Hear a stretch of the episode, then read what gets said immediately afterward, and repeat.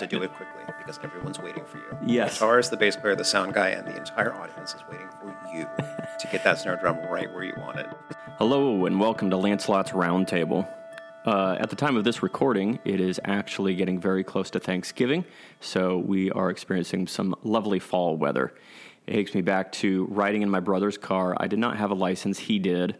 So my older brother, he would drive me around while, while we would do different things, and I can remember a song coming on the radio that I'd never heard before. Because I didn't listen to a whole lot of music growing up, slash, I really only listened to a certain kind of genre. So when I got to riding in my brother's car and we listened to something called the radio, I started experiencing all different kinds of music. And this particular song that came on the radio was called Unforgiven by Metallica. And then finally, I can remember a time when I traveled throughout Europe for a month and I took uh, selected CDs and I played them on my headphones during train rides, plane rides, while I would be sitting in the parks. Um, and those songs ended up becoming sort of like my own personal soundtrack for that trip, for those memories. And I can sp- specifically remember listening to a lot of a band called Autumn Leaf, which is really good. I still really love that album, but I have since lost it. I can remember listening to Interview with the Vampire, particularly when we were perusing about Paris. That was particularly epic. Uh, Interview with Vampire soundtrack. I can remember listening to Sigur Rós, some of their earlier albums. Um, and what's interesting about this is I found out about a lot of these um, types of music and specific bands by really good friends of mine um, that were really into music. Um, and I can remember a particular dark period of time where I was super depressed and I couldn't listen to music. I couldn't really do much of anything, but that's one thing that I couldn't do was listen to music. And I remember a particular dark time uh, for my family where right before that dark time happened, my wife had found Andre Rieu. I think I'm saying that right. He's like a violinist, rock star type person. Um, and he does classical music. He plays the violin while he directs his own orchestra. And so during dark times, me and the kids would be listening to those songs on YouTube while we would uh, be playing or whatever. Um, all this to say, like, I think anybody who has been touched by music understands, like, the power and the importance of it in our daily lives. So today, I'm super happy and thrilled. I'm bringing on a longtime friend of mine, really good friend of mine, Aaron Sturgill, who's a really gifted and talented mus- musician. Uh, he started playing the violin at some ungodly age, like single digits age, and he was really well known for that. He eventually, he's going to talk about this, but he eventually picked up an electric guitar and had real crazy skills with that, as you can imagine. But he's also, I think, dabbled in piano. I don't even think you, I should say dabbled when it comes to piano because I think he's he can full on play piano but he's probably dabbled at least a little bit in drums, but I don't know. So I'm super excited to welcome you, Aaron, to Lancelot's Roundtable. Thanks. What's up? Not a whole lot, man. So your current, well, maybe I shouldn't say current project, but the one thing that I wanted to bring you on and talk to you about is yeah. Quorian. Mm-hmm. I'm saying that right? Yeah, absolutely. Q U O R I A N, Quorian. Uh, the name comes from a graphic novel called The Sandman by Neil Gaiman. Mm. Uh, it's a fantasy doesn't really do it the right word, modern fantasy, I suppose, that links all kinds of world mythologies and history into a into a fictional mythology. And it was just the name of a sentient flower from a planet that had uh, a race of, of sentient aware flowers. And I was like, Quorian is the coolest name I've ever heard. So that's going to be the name of my next band. yeah, that's awesome. So, guys, you can find that on YouTube. Just search for Quorian. And I think there's five songs yeah. on there. Mm-hmm. Um, my favorite one still is Ornamental Ego. Ego. Yeah, ornamental ego. Yeah. And you th- think that I would not have brain farted on the ego part, seeing how it's my favorite song, but that's still my favorite song out of the five. But they're all really, really good. So go check it out. Subscribe to his YouTube channel and like the videos. Make comments on there. You know all the stuff that you need to do for YouTube's. Um, is there any place else that they can find Quorian? Uh, Quorian Band is on Instagram.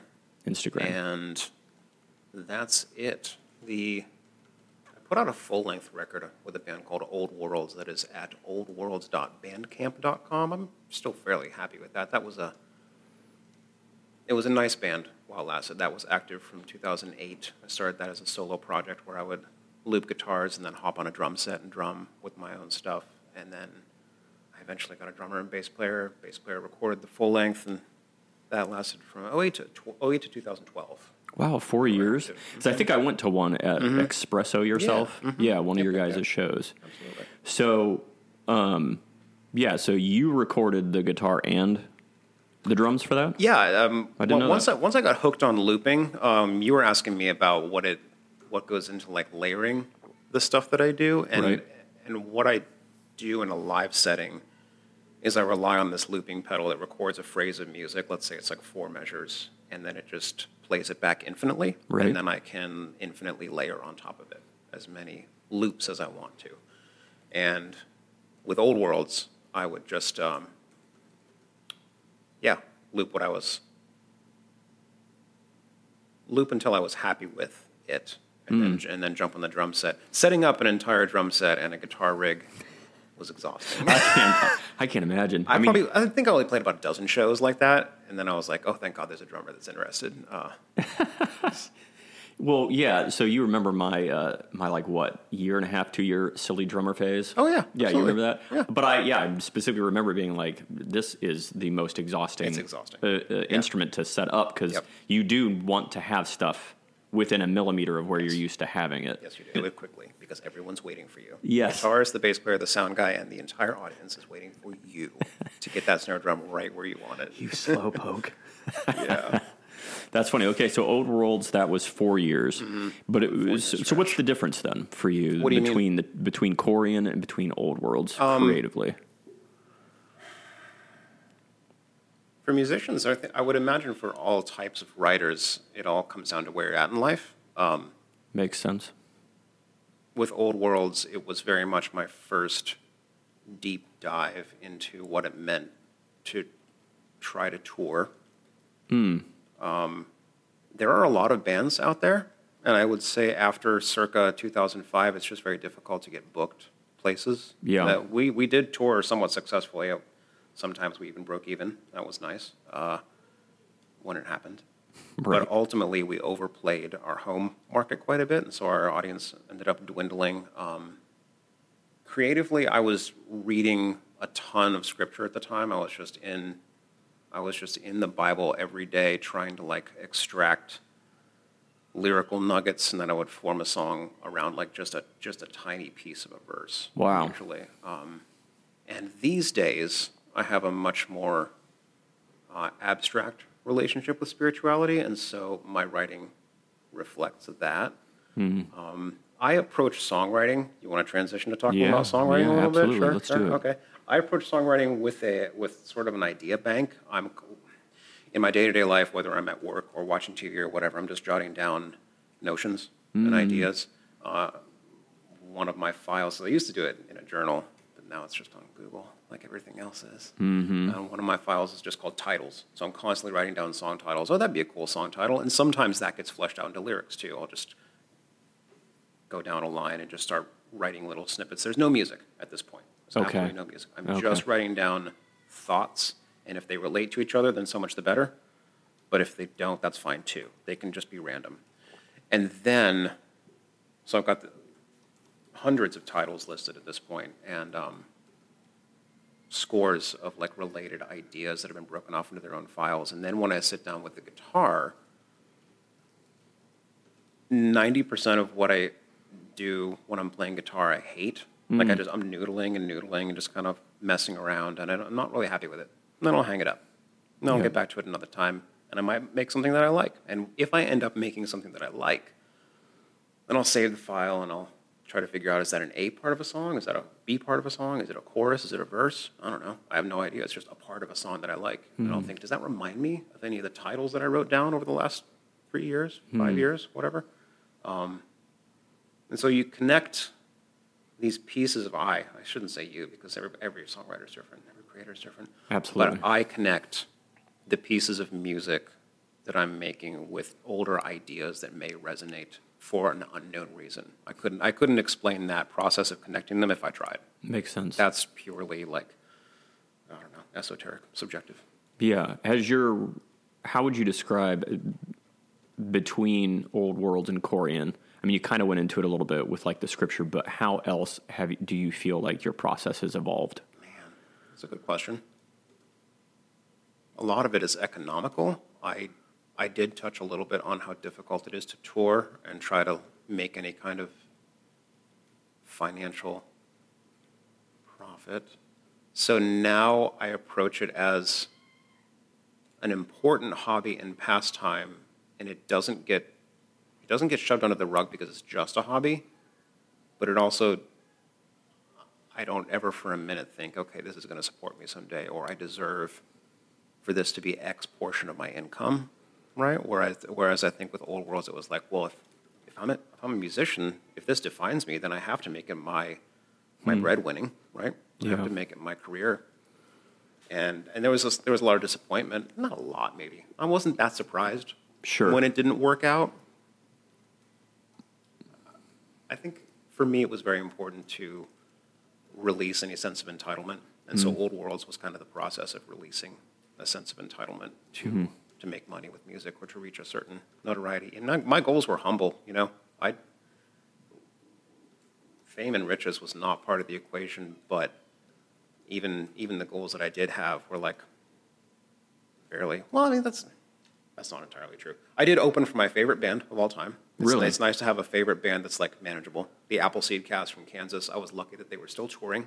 I was lucky that they didn't get to like Radiohead huge or anything because I'm never going to open for Radiohead. Sure. Um, but the opportunity came up. I knew some booking agents. I knew the booking agent that booked them, and I just sent him an email. And he was like, "Oh, you're the first one who asked. Yeah, you can open one, sure." Okay, that was easy and random. And is this how this business works? Yeah, it totally is how this business works. Um, so that was a huge goal. I sold a couple CDs in Japan at a record store. Like Wow. I, I was on a label that label uh, stocked our CDs in Japan. So these little goals that aren't necessarily about, like I said, finances aren't necessarily about making your living this way. Yeah. Um, that was the, lear- the learning process with Old Worlds. So I'm really talking around your question because I don't, I don't think of it that way. I don't think of a huge difference between Old Worlds and Quorian. Old Worlds,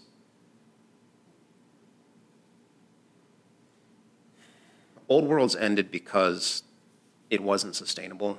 Um, my bass player in particular, I think, really had much firmer goals about making a living with music. He Sure. has since become a f- phenomenal videographer and photographer. I'm really, really impressed with what he does. And he still plays music, but it's purely a hobby. Um, I think he's. I think he put a lot of faith in me, right, to get this thing off the ground and to make it happen. And and after we played some shows out of town where two people came, he was kind of like, "Oh, I think I just want to record from now on." mm-hmm. Um, so so when the when the personnel sort of didn't work out long term, and then I got married. Right. That was a huge part of that too. Yep. right? That'll Um, that'll change things. yeah, a lot of expectations when you get married. I mean, you guys know a lot about this.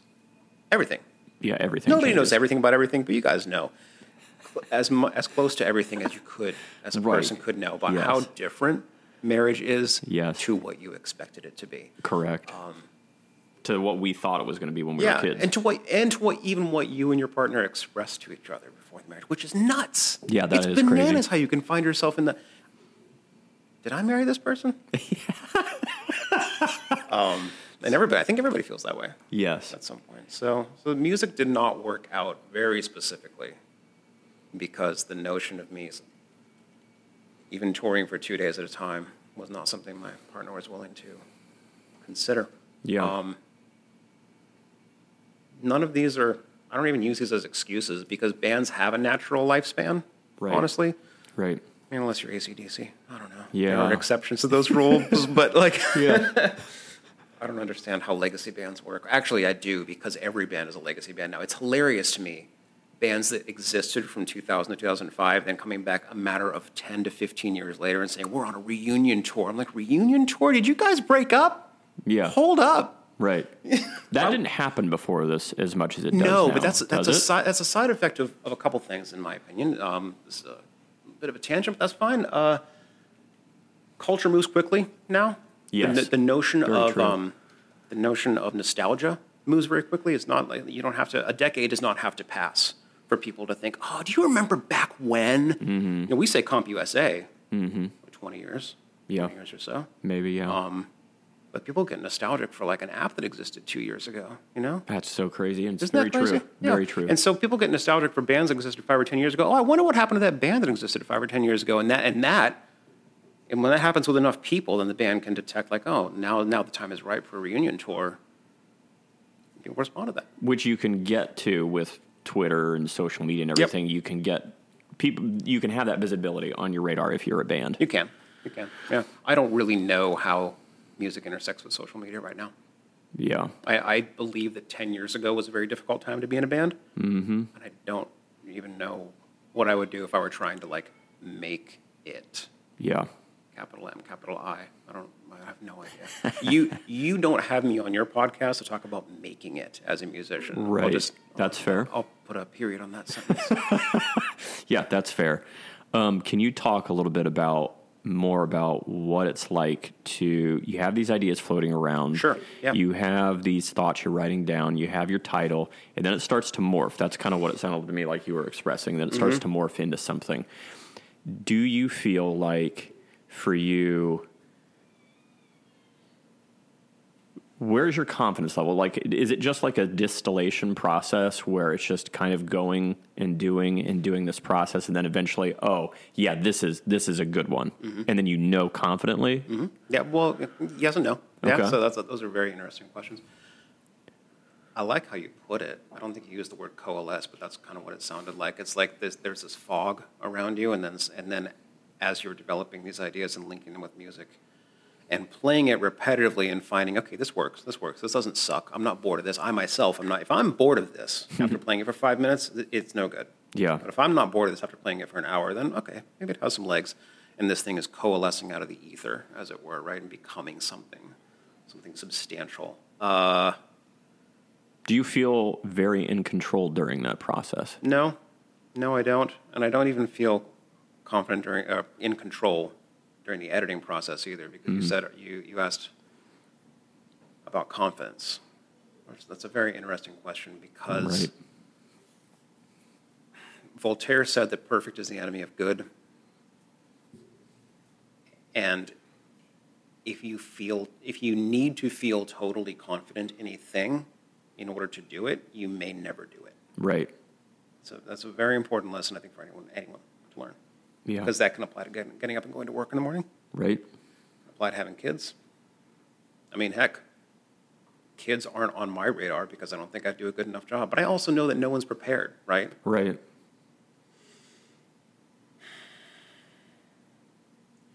I'm I consider myself 60% happy with the Old Worlds LP. Mm-hmm. It's fine.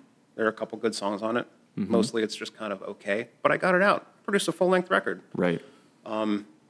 I didn't feel super in control at the time, and I also mentioned I didn't feel super in control during the editing process because once you have a good rule of thumb for producing any amount of music, whether it's an EP or a full length or a set list or probably even like writing a novel, you want to produce more content than you'll use, mm-hmm. and then you'll edit it down because you can be happy with it for the first day, for the first week, for the first year. And if you work on an LP, for instance, for two years, it's good to have like 13 to 15 songs and then whittle it down to 10 or 11 that you really that really work together, that really click along. Sure. And then you can release some B-sides and then you're then you're a real musician. Yeah. yeah, because I think if memory serves, back when I liked Coldplay, Oh yeah. this Uh, Coldplay's first record, by the way, it's fucking great. Par- I- Parachutes? I, love Parachutes. I think Yeah, Parachutes same. is a great album. I even like a lot of Rush of Blood to the Head too, the second one. Yeah. Um, it's after that when Coldplay really does it. X and Y, they started to lose me, but I still really like that album, and I couldn't. I think it was the Vida, whatever, whatever. Yeah, yeah, yeah, that one. hmm They completely lost Where me they there. started dressing in the military. Uh, Yeah. Oh, oh. They completely lost me at that one. That was the last concert I think I ever went to. Oh. Was not the Vida one, but after X and Y came out, they went to Players Amphitheater. Cool. Um, I think that's the very last concert I went to. Um, but yeah, I think it was for the second one, Rush of Blood to the Head, where I think Jonathan told me that they said that they had like 90 songs and they cut it down to the eight. Oh, I didn't know that. Yeah, it Wow. was a, it was a it was high double digits. I think That he is admirable. Isn't that, is, nuts? that is admirable. Uh, Rivers River Cuomo Rivers Rivers Cuomo of Weezer has also written a thousand ish songs. Is he the front man? He's the front man. He's the guy with the nerdy guy with glasses, the short one. Um, he yeah he has a, a like a binder like a, at one point in his career he had like a three ring binder of songs and he was up in the 900s or something after releasing just a couple of lps Wow. man and i even think their release material is pretty repetitive so imagine how repetitive his his unreleased material is That's But very fair. Yeah, anyway. he's got like eight, uh, 80 different versions of the sweater song and he finally they finally landed at that that Right. one. But I mean that's just that's kind of a testament I think to what you're even saying, but it also Hmm. I think in my mind links back to the sacrifice that you have to make as a creative individual is I think pretty relevant and clear for a creative person, but the one that a musician's going through in my mind is particularly fascinating because you're you're coming up with the title, which I was fascinated by that. I thought for you that the music would come first. I don't know why I thought that. Never. Uh, I don't. I don't know how anyone else works. I will say this.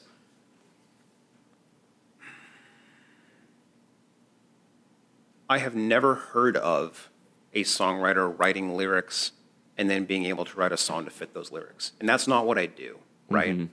It's a. It's an independent thing that merges. I mean, that's if you listen to my music, there is very little singing. Yes, Right. It's an. right. It's, it'll be a six or seven minute song with maybe forty five seconds of singing. Um, because if it speaks, if it needs words, if if there's a word there that's coming out, and when you're all artists talk about this at one point or another, something will need to happen. Right. You'll you'll be playing a song that you have every intention of this being an instrumental. This one's not going to have words at all. But you'll stop, or you'll you'll feel held back until you do something that's necessary. An ornamental ego, for instance, um, didn't work until two things happened. Until it had a, a little bit of lyrics, and it had that that change at 322 that you that Interesting, you texted me about. Yeah. Um, like you were saying, it's a cool song. That one uh, zero through 322 is a cool song, not a whole song. Yeah. Right.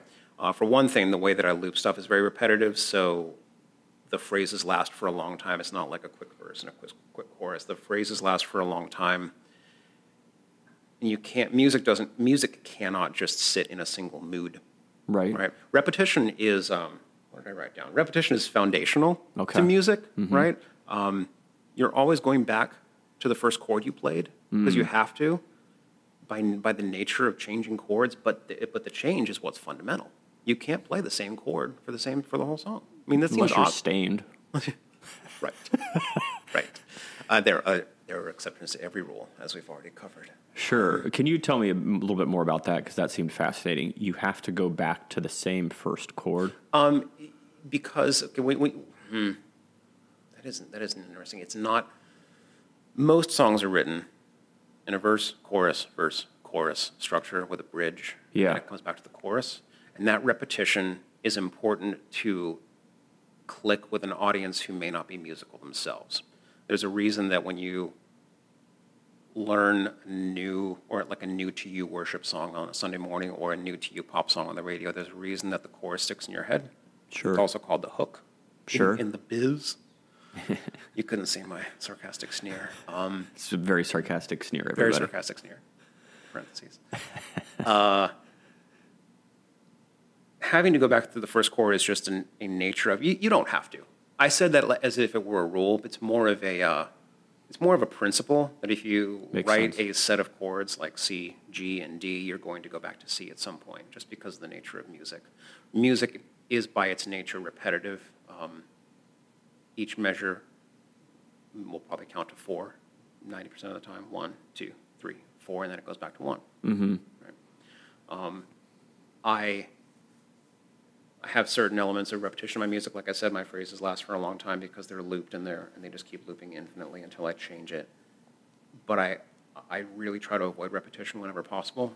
So, like I said, ornamental ego wasn't complete until it ch- completely changed moods, right? Mm-hmm. The first section is like pretty quick, it's pretty noodly, quote unquote. The notes are moving really fast, and I'm tapping them with both hands on the neck of the guitar. Right. And then at 322, I knew the mood needed to drop. It needed to slow down because because it had this trajectory. It had like a, if anything, the energy was ramping up. Right. Each, each new loop that I was doing was a little bit more complex or a little bit more. Um, in the film Amadeus, uh, one of the one of the wealthy patrons of Mozart says that piece of music was good, but it just had a lot of notes in it. Mozart's like, yeah, is that a problem? It- yeah, it can. It can be. And so I knew that the second section needed to not have a lot of notes in it. So it's it's real drony. It's like it's like a slow Tool song, right? Yeah.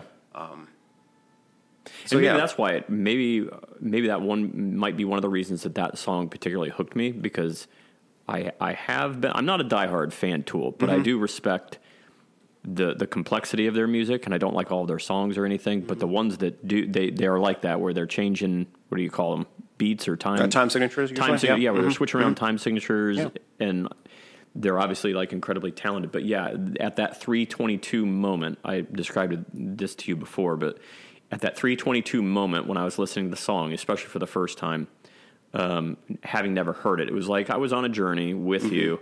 And I was really enjoying it right up to that 322. And then at that 322 minute, it's like you struck gold. And then you stayed right in that gold vein for the rest of the song. Mm-hmm. Oh, cool. And like at the end of it, I like I was like, don't end. but it's not that it shouldn't have ended, but it Sure. was just like I was just really enjoying it, and it I'm, was just I'm glad to hear all that. You do have to leave people wanting more. Um, in Mm. the that song's really funny. I listened to it several times in the last week, thinking like, what what struck Lance about this? And I do think Hmm. I do think it, it speaks to something about um, for better or for worse. I write music in my two favorite genres, like my real real niche genres, math rock and Mm-hmm. post rock. sure, Not a huge fan of these terms. They're just what's used. yeah, math rock typified by the time signatures changing, like you're saying, real tappy tappy noodly guitar stuff, Mm-hmm. and post rock being typified by like slow instrumental soundscapes. You know, Sigur Rós is one of the Sure. quintessential post rock bands, sure, and they're unusual for having locals, but he actually did something really cool when he just decided to use a made up language instead of real yeah, real Icelandic or real English, right? Um, so the words don't have to mean anything; they can just be subjectively interpreted by the audience yeah, or him as he's performing them. So ornamental ego works that way. A section, 0 through 320, is math rock, strict math rock. Second part's post rock. And I, in a lot of post rock songs, when the genre was being um, sort of defined uh, by early bands like Godspeed You Black Emperor and Explosions in the Sky, the songs were very long. 10 to 20 minutes was pretty standard for a single song. And they would have like three sections usually. You said Anyway. Godspeed. Godspeed. I was You I Black thought Emperor. Godsmack.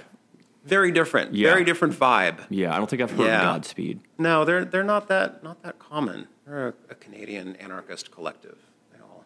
Live together and make music and.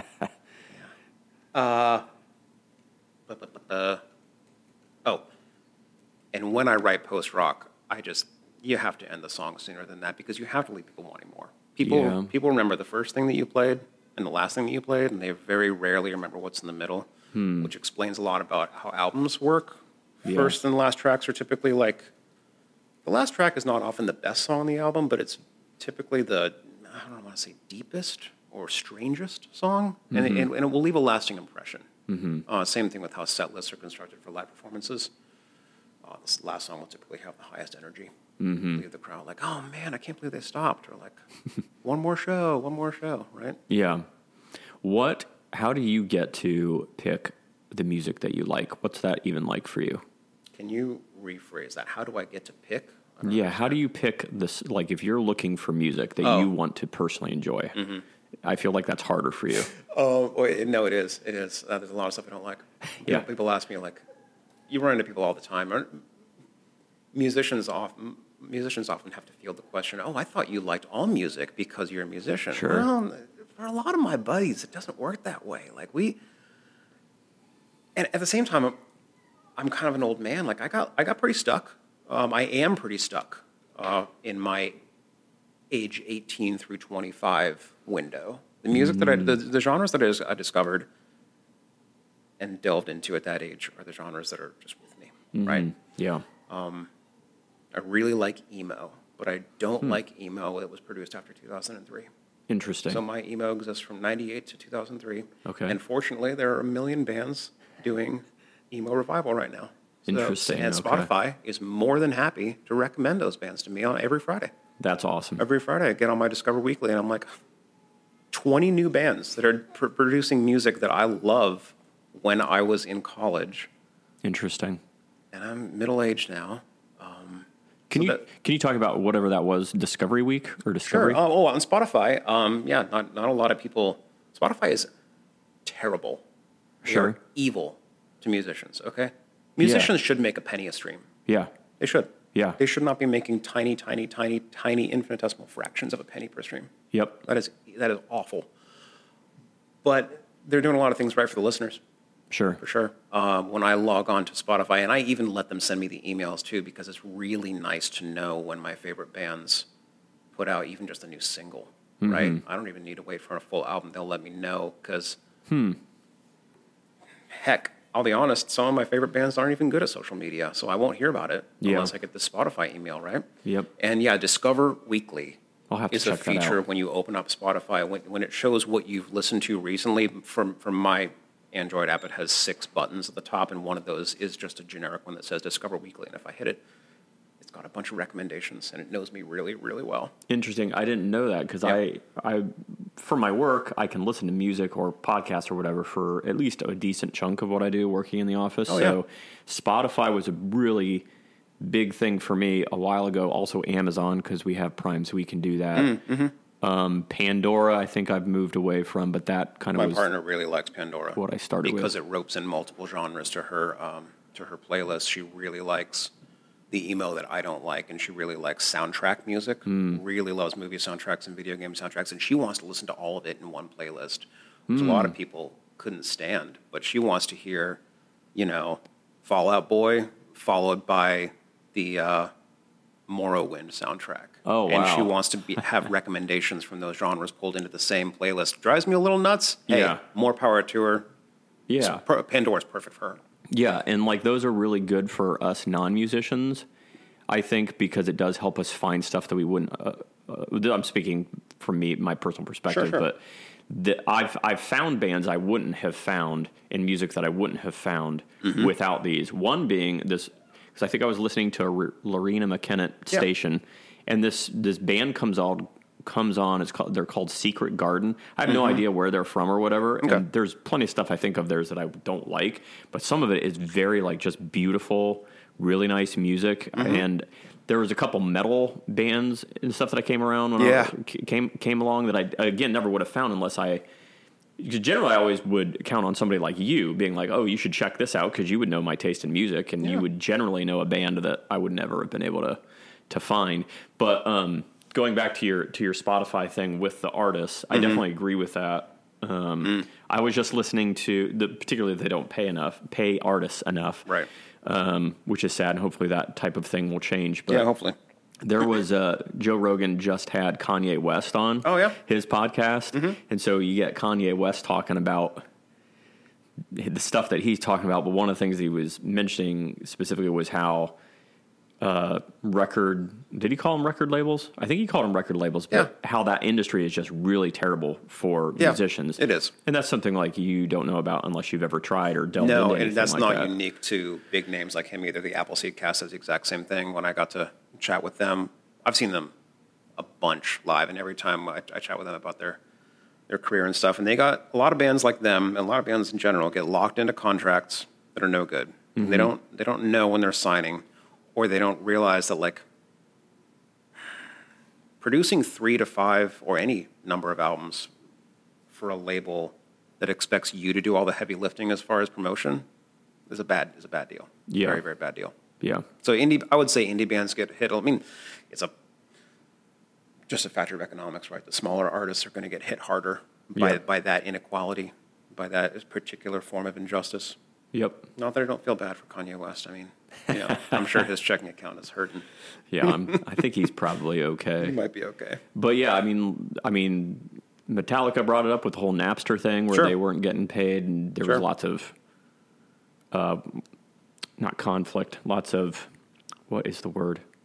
Um, Controversy? Thank you, controversy. Sure, th- that came up with that, obviously. But yeah, I, I think it's sad the older I've gotten to, to learn more about this kind of stuff. Because you, you, when you think of a musician that has a record that's out there that gets to go on tours, all you think mm-hmm. about is that they're filthy rich, which may or may not be true. Mm-hmm. But the idea that the ones that are filthy rich, that probably only have a fraction of maybe what they should have had. Mm-hmm. then it's just like, okay, so who does get that money? I was, I'll never forget listening to the Blitz, usually for bad reasons, because I don't like the Blitz very much. But one time, one of the hosts on the Blitz came on and between songs and said, "There's a there's a new press release from the band Fuel." Now, you might remember. I remember band Fuel. Oh yeah. Fuel is asking their fans to purchase more copies of their record because they're struggling financially. Hmm. And this wasn't part of like a Blitz news segment at all. It was just mm-hmm. something the, the host wanted to let people know about. Yeah. I never forgot the fact that Fuel was like, I mean, if you see a, a CD on a shelf at, at the time of Virgin Megastore, you, you make assumptions about the people behind that. Sure. And those assumptions are very often wrong. Hmm. Um, yeah, I don't. That, that's a that's a complex industry. I don't actually know what more to say about that right now. Yeah, that's fair. That's totally fair. So, um, what do you, what would you say in terms of like what motivates you to put stuff out there? That's a very good question because in a in a moment of transparency, I, I have to acknowledge that the pandemic has sapped my creativity and my uh, motivation. Now, I'm. I will get back to answering your question in a moment. It will have to be from my recollection for that reason. Okay. Um, but first, I do want to mention that it's good that creative types are often multidisciplinary because when music goes by the wayside for me, I always have tabletop RPGs to fall back on. So I'm writing a game right now. Uh, that's, that's really exciting. I hope to put that out before the end of the year. Can you talk about that a little? Sure. Um, it's a fantasy RPG for two players. Okay. Um, one player will be the game master, like in Dungeons and Dragons, and the other player would be. Uh, it's pandemic friendly because a lot of people. Well, I feel really bad for people who have to live alone during, Yeah. this, during this time. Agreed. It's no good. No good for anybody. And I feel horrible, absolutely horrible for people who, have, who have to live in toxic situations, toxic uh, living situations with other people that are unhealthy. Absolutely. I myself am very fortunate in that way, but a lot of people are locked down with like one other person mm-hmm. or one other adult, let's say. So I'm playing a lot of RPGs online via Discord, Discord and Google Hangouts, but you can still get together with your partner and play some. There's lots of great two-player board games out there. I'm a huge board game guy, and this game is, um, yeah, just a just a hero's journey through a a small fantasy world with some weird elements. Uh, Like my like type fantasy? Oh yeah, yeah. Well, yeah. This time I'm using fantasy in a very strict like knights in armor Yeah. Okay. with elves and sentient spiders and yeah, like Cool. the sword game Yeah. that we used to that you used to play a lot more than me. But yeah, um, I think of you whenever I sit down to write this. This is not my genre at all. Yeah, that's what I was I like. say. I like weird fiction. I like strange fiction, horror, and sci-fi right. but this is a thing that had to get out in a way. And I don't want to get into the intricacies of. We're not here to talk about like the tabletop RPG industry, but there were just there's a mechanical system that I wanted to use, and fantasy is frankly selling really well because the fifth edition of Dungeons and Dragons is doing really well. Interesting. And so third, small third party publishers like me, even if I'm not putting out a D&D specific product, there's a significant market out there. And the last, the last adventure supplement that I put out has sold many hundreds of copies to my uh, amazement and shock. Wait, what is this? I sold, I wrote a fantasy for a science fiction horror game called Mothership. Okay. And I wrote a, a 24 page supplement that's just a little a little adventure that I had an idea for while I was on vacation. Vacation's a great time for writing. Oh, You yes. get away from your life and your job for a couple days, and I found Yes. myself just churning out content. And when I got home, I laid it out. I, I did the, the document layout in Microsoft Word and uh, put it on a sales portal where people put RPGs. There, there are only two. You know, it's a small, Hmm. small industry, so you just pick from one of the two portals that you sell your stuff on. And the popularity of the game that I was writing a supplement for made it so that it flew off the shelves. And then the company contacted me and said, "We need 400 copies of this. How soon can you get us 400 copies of your book?" And I was like, "I guess I'll learn how to do printing." So this is a this is a hard copy, physical both. copy. It's both. Both. Yeah. So a drive, Wow. drive through, and we can put a put a link in your show notes if you want. But a DriveThruRPG, I sell Yep. the PDF for five bucks, and Yep. both on my personal website and the, the game publisher's website, we sell hard copies as well. What's the, what's Mm-hmm. your website? It is trailofdice.com. Trail of Dice, Mm-hmm. like T R A I L, A I L. Yes. not not an A L E. That no, doesn't mean anything. That's not a word. They think of tail. Yeah. Yeah. Yes.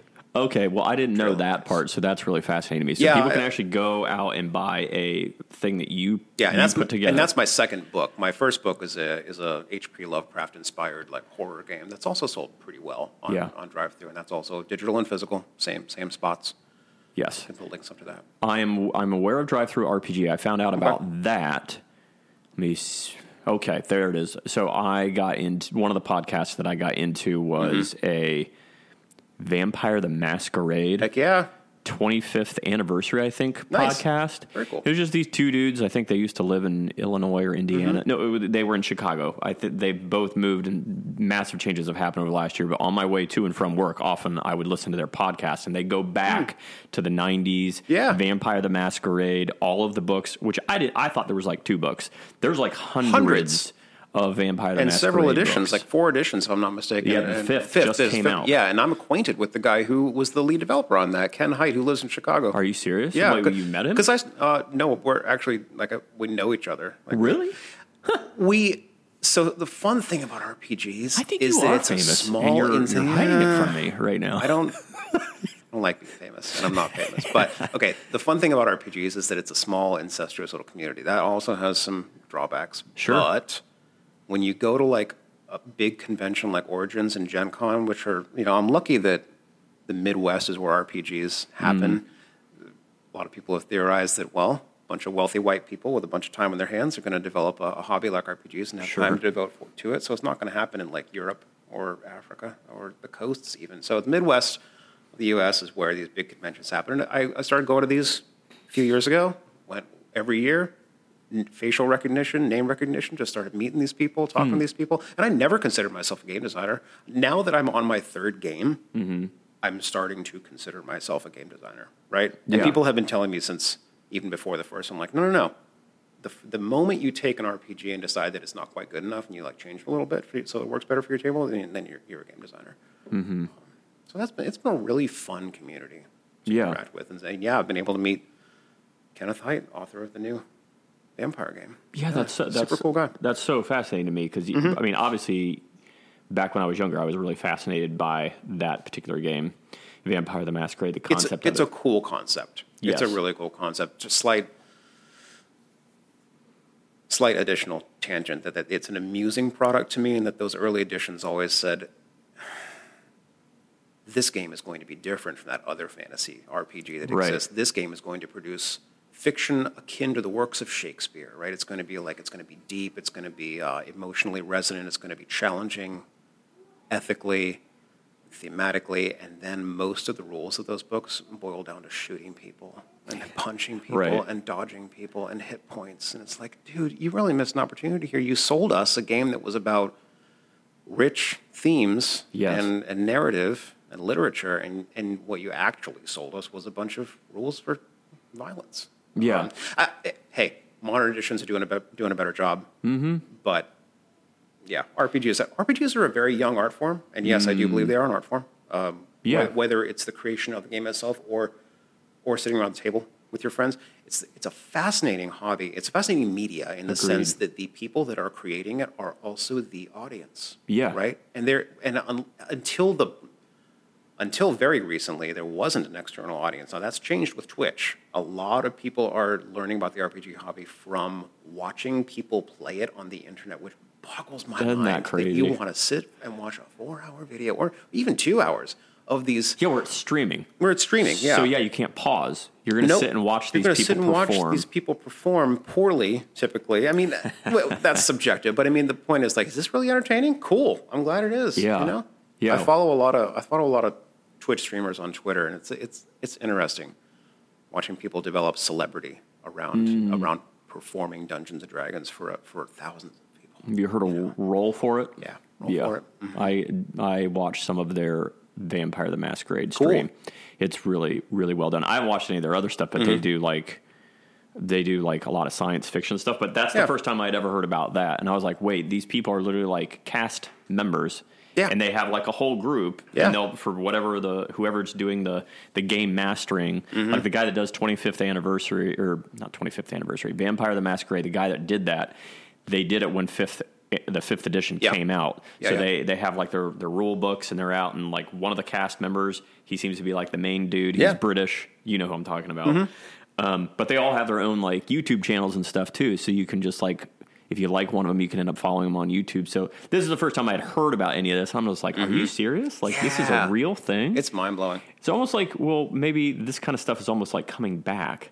Like Mm-hmm. Dungeons and Dragons, like you said, I had heard that that's making a bit of a comeback. Yeah, now. definitely it had it had this moment in the late seventies and eighties where there were where there was a TV show and it was in every um, kind of in every household. Well, not in every household, as you know. Our our Yes. families did not truck with this RPGs RPG no-no. business.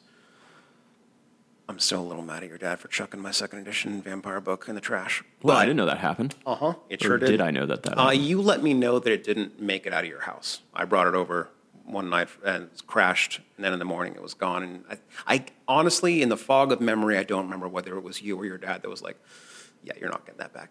Hmm.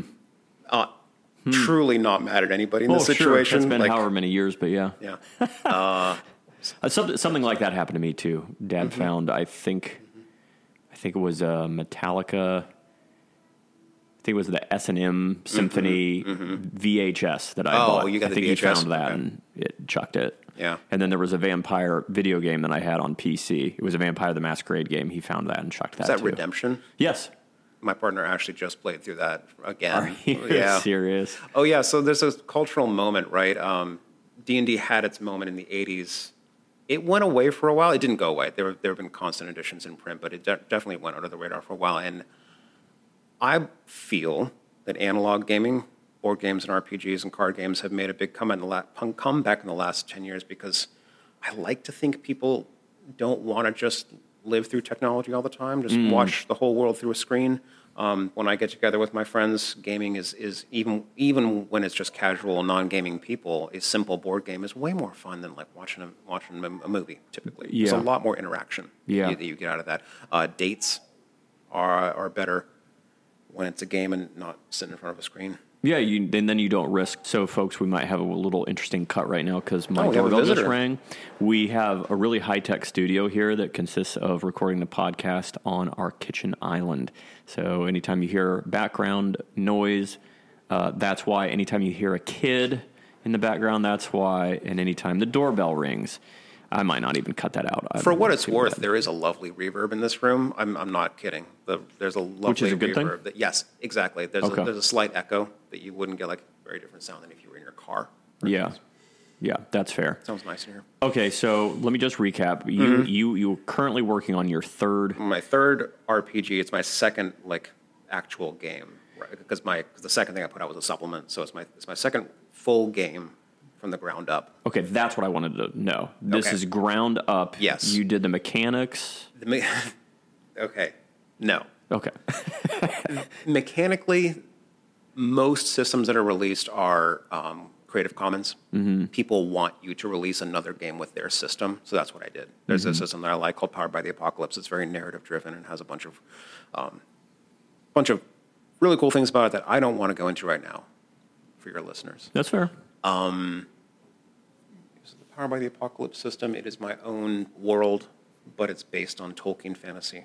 Okay. Right? For the for the sake of shared language, when someone picks it up, they Yeah. okay, I know what this. What I know what an elf does. Yeah. Mhm. Yeah. Okay, I'm excited to play it then. Cool. That'll do you have any idea when you're gonna Yeah, it's not. So I was reading up earlier um, after I read this Voltaire quote about perfect being the enemy of good, Mm. the 80 20 rule, right? 80% of a project will take 20% of your effort.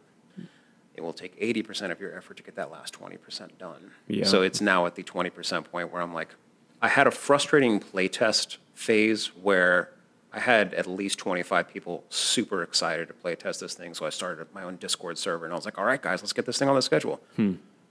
After six weeks, one person got back to me with playtest feedback out of 25 interested people. That it, it put a little bit of like, uh, it took some wind out of my sails. Like, Yeah, Because yeah. I got good feedback. You know, Yeah. a couple things I wanted to change, a couple things were really good about it. It'll it'll be out by the end of the year for sure. So how long is a typical game session would you expect for your your game? Uh, for the game, and I for- forgot to even say the title, it is uh, In the Hollow of the Spider Queen. Will take about two hours. Um, it's and it's not two hours front to back. You can play a single session of the game and have a satisfying, you know, narrative. Because if people aren't that familiar, the way I play RPGs and the way a lot of people play RPGs is mostly to develop a good story. Sure. And if that takes one session, that's cool. If it takes 10, that's cool. Mm-hmm. I typically go five to eight sessions. And, and with two people, it just goes along a lot faster. Yeah. And you hit a lot more narrative beats without this analysis paralysis of four or five people going, What should we do? What should we do? I don't know. What should we do? Yeah. Um, so about two hours for, for this two player game. And you can play as many or as few sessions as you want. And that's probably up to the game master. It is. It's up to both people. Uh, if the game master has more threats and world e- events and places they want to get to, then you can do more. But but really, if if the player is interested, then the game master can just develop a little bit more. So either one can really determine whether the game continues or not. And that's, I believe, how RPGs should work. RPGs have, for a lot of people, RPGs have shifted away from the game master filling up a binder of fiction ideas and, and running people through his adventure. Mm-hmm. And now it's a lot more, a lot less prep these days for GMs. It's a lot more, okay, guys, what do you guys want to do? Do you want to go over to this corner of the world? Do you want to stay here in the city where you are right now? And then the game master kind of goes home and preps just for that, Mm, right? okay. So it develops just enough fiction to take people where they want to go rather than just developing this whole sprawling world that they have to show them in this big info dump with a bunch of NPCs that nobody has control over. Yeah. Um, I'm u- dropping a lot of terms that your listeners may not know. Um, I think it's. I think you're doing fine because Okay. I'm. I I know a You- lot of these just from the podcast. Yeah, that's what I figured. Okay. listen- And Kim just my wife. She's over here. She's the technician. She just said that she's following. So she's following. she's what following. we're saying. We're probably cool. Yeah. yeah. I think this stuff's a lot more esoteric than it is. But like we were talking about, um, these things are kind of coming back. So a lot Right. of people do know. Yeah, I mean, if, if I can find some of this stuff on Twitch, then I definitely think a lot of other people. It's actually interesting. I will say this: I just found out one of my uh, one of the one of the girls that's in. She's not in my department. She's actually a different department, but I work. I sometimes work closely with them. Mm-hmm. She and I were talking a week or two ago, and then she mentioned that over holidays or something that her whole family plays Dungeons and Dragons. No way. Like for Thanksgiving, the whole family No sits way. down and I does love Dungeons it. and Dragons. I love it. every That's so holiday they have a session.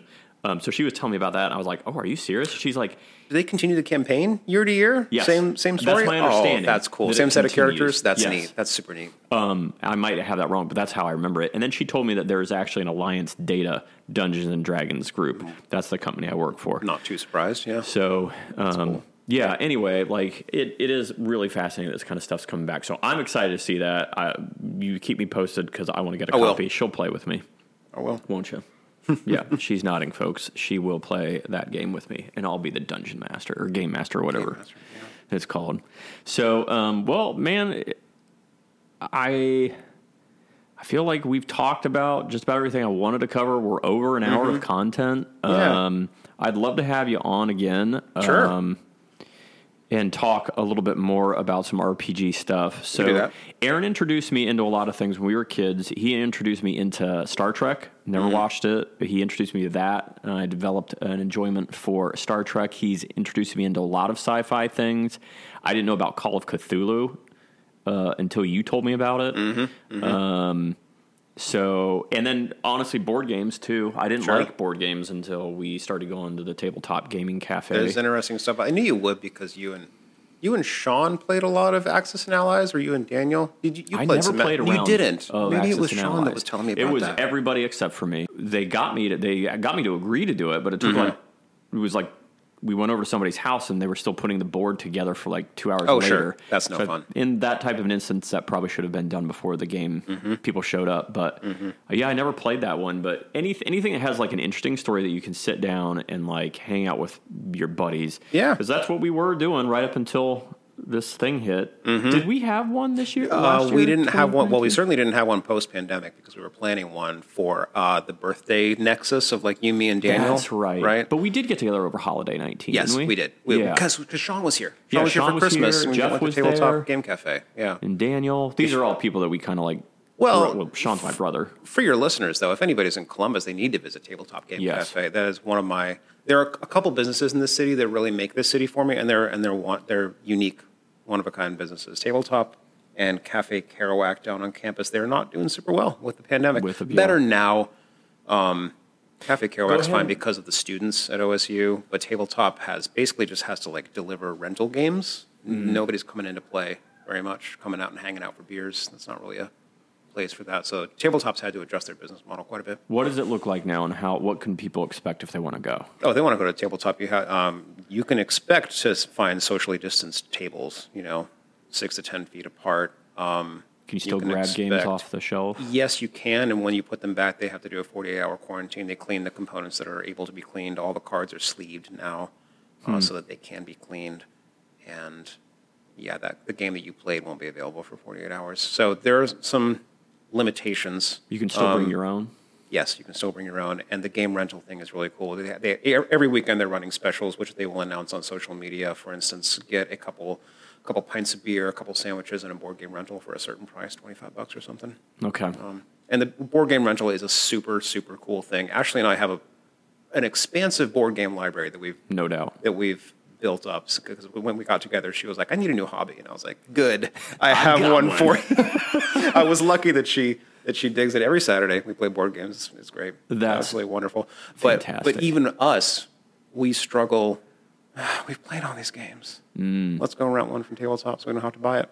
Great. Yeah. So yeah. Okay. Well, that okay. So what you're saying with the rental, I don't think I understood that. Yeah. You Mm-hmm. Can actually go there and rent something, take it home. Exactly, and they will they will- not only do curbside, but I depending on the weekend they may deliver it to you as well, depending on whether they have the staff to do it. But Sure. they have delivered them in the past. So what's the mask? Pol- not that you're like the policymaker, but For sure, no, that it's it's pretty strict. They want you to wear a mask when you're not actively sipping Okay. something. Uh, I think if you have an open it's just like a restaurant. It's exactly like a restaurant. Okay. Yeah, but he's he takes it.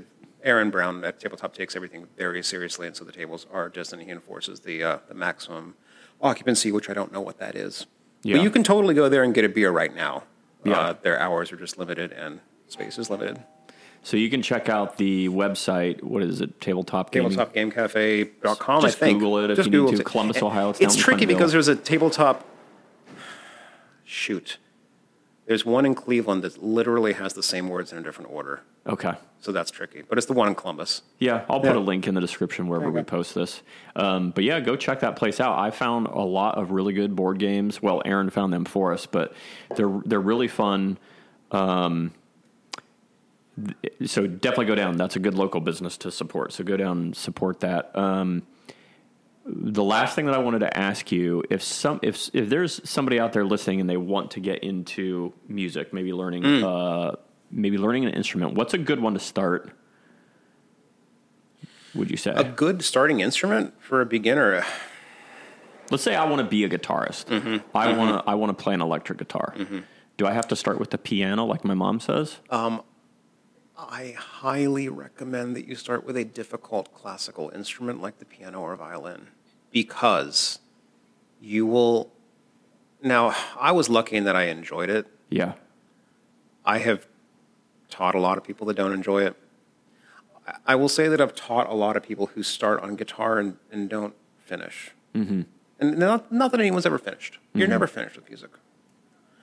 But I've, I've taught a lot of people on guitar who get a little frustrated because they can't make their hands do the thing. Right? Yeah, sure. Oh, my hand won't do the thing. So then they put it down. And what I discovered was I didn't have any. I had a bit of a hurdle changing chords. Changing chords is really difficult when Yeah. you're learning the guitar. And that was a hurdle for me that took six months. Okay. For six months, I couldn't change chords at all. But after that six month hurdle, it was all downhill. And, I, and I'm, I'm not the world's greatest guitarist, but I developed my techniques very quickly after that. And I had a vocabulary of techniques from the violin. Right. Uh, It, it's, a diffi- it's difficult what I recommend because no one's in an ideal situation. Um, if you're an adult learner, you don't want to take 10 years of violin lessons. Right. Not very many kids want to play. I, I, I have been the violin or piano teacher for students who are looking forward to changing to their preferred instrument. Mm-hmm. And quite often that doesn't go as seamlessly as the parents maybe would have wanted to either. It has, though. The I- transition. the transition isn't always as they don't end up loving the, the preferred instrument as much as they thought as much as a student expected to, or they're just not as proficient with it as quickly as they would have wanted to be for all the time they invested in that initial instrument. Yeah. Wow. I am really good at not answering your questions. so No, but that, that's welcome. good because I feel like a lot of these questions are open ended in the sense that Yeah. I don't think there is, especially when it comes to like the creative process or learning how to do an instrument. There, sh- I don't think there should be a good like nailed down answer to No. it because it's it is ambiguous because is we're talking ambiguous. about people. But I do have a hard and fast recommendation, which is that you should start with a fretless or difficult classical instrument. Fretless Um, meaning that's violin. Yeah, the violin. Yep. Because when you even said that, that you had a harder time with the chords, that was interesting to me because I, in my head, I thought that that would that was an easier transition for you because you were used to Hmm. You would think so. violin, but it no, but but violin doesn't make chords. So what about just picking? I'm still not the greatest picker with my right hand because Mm-hmm. I never like took lessons for that. I can sort of do it, but I'm mostly a, a pick guy. Um, yeah, the right hand technique doesn't really translate from from violin to guitar, and and as you said, I was surprised at how little the left hand technique translated to. Yeah. But there's just there's just something to be said for. I mean, it's it's such a simple metaphor, but when you swing, when you warm up to hit a to hit a ball with a baseball bat, you put a weight on it, mm. and then when you take the weight off, it feels great. Yeah. It feels like a million bucks. It feels light as a feather, right? Mm-hmm. So why not put a weight on your on your learning experience? Learn an instrument that pick one that you will enjoy. I'm really glad that I took violin and piano. They were so broadly applicable that not only can I play the piano pretty well, but I can play violin and viola pretty well. I struggle with the cello because it's kind of going the other Yeah. the other way. sure. Um, but but yeah, they were broadly applicable, and I think if you can find a difficult classical instrument that you enjoy, um, that you will be set up for success. That's fair. That's fair. Um, are you still teaching? Last question. Um, I have, I've had to turn some students away. So,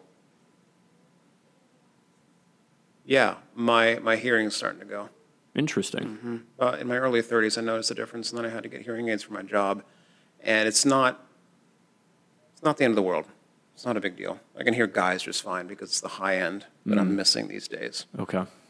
But teaching young children on a shrill instrument that I, may actually cause me a significant amount of discomfort to listen to all the time, hmm. can't do it anymore. Wow. Mm-hmm. Didn't know that. Yep. So it's it's I don't mind talking about it. It's just not something I dwell on. I try to I love working with disabilities. It's my day job. Yep. I like working for a small community that will always be with us. I like mm-hmm. learning about autism and people's challenges. I like meeting all kinds of people. I work with I like working with a small number of people. Uh, the work I do feels meaningful. Uh, In, in a way that teaching always was for me when I had much crappier jobs when I was younger. Uh, and teaching is teaching is wonderful. I wouldn't trade it for anything. Yeah. It was also exhausting. Yeah. Yeah. Absolutely. Being being a one person business doing the billing and the scheduling and the teaching is uh I Yeah. hate it. I hate And it. the collecting I mean, you did that for you did you've done multiple jobs and been your own boss. Yeah. Yeah. Yeah, the taxes No. in particular Yeah. and all the record keeping is very draining and exhausting. I just wanted to make sure in case you wanted students. No, I don't want to promote that right now, but Yeah. thank you. Yeah, thank you. absolutely. Your listeners should should look at Suzuki Music Columbus being the most I feel the most robust music program that Central Ohio has to offer. There are a number of them, but the Suzuki program in our city is really cool about well, they have lots of teachers for one thing. They're big. They have, I think they have multiple locations. Hmm. One north side and one central. I would have to double check. But the last time I attended teacher training with them, they were promoting a lot of different genres, which violin teachers are not typically known for. Mm-hmm. Violin teachers are known for, oh, you want to learn some fiddle songs in addition to your classical songs? Well, I guess I, I guess we can do that. No, the Suzuki was pushing stuff like rock and pop and improvisational jazz and stuff like, oh, you want to learn to play like Lindsey Stirling? We can do that. Oh, And cool. they don't even like, yeah, right alongside your classical studies as as of equal importance. It was Yeah. really cool. It's really cool to see them like move with the times like, Yeah, like that. that's great. That's great. Okay, Yeah. well, we'll check that out. So, folks, go to Aaron's Instagram. Yeah, and my personal Instagram is um, fmir.66. You can put a link to that in the show notes if you want to. Um, the Quorian Band Instagram is is on hiatus until my drummer moves back after the pandemic. My drummer is taking care of family Got during it. the pandemic, and then once once live performances are, are a thing, what, those are my bread and butter, motivationally speaking. I live for live performance. Makes sense. So once that is a thing in the world again, I'm, I'm guessing 2022. That's just a, that's a prediction. Um, then Quorian will be an active thing again.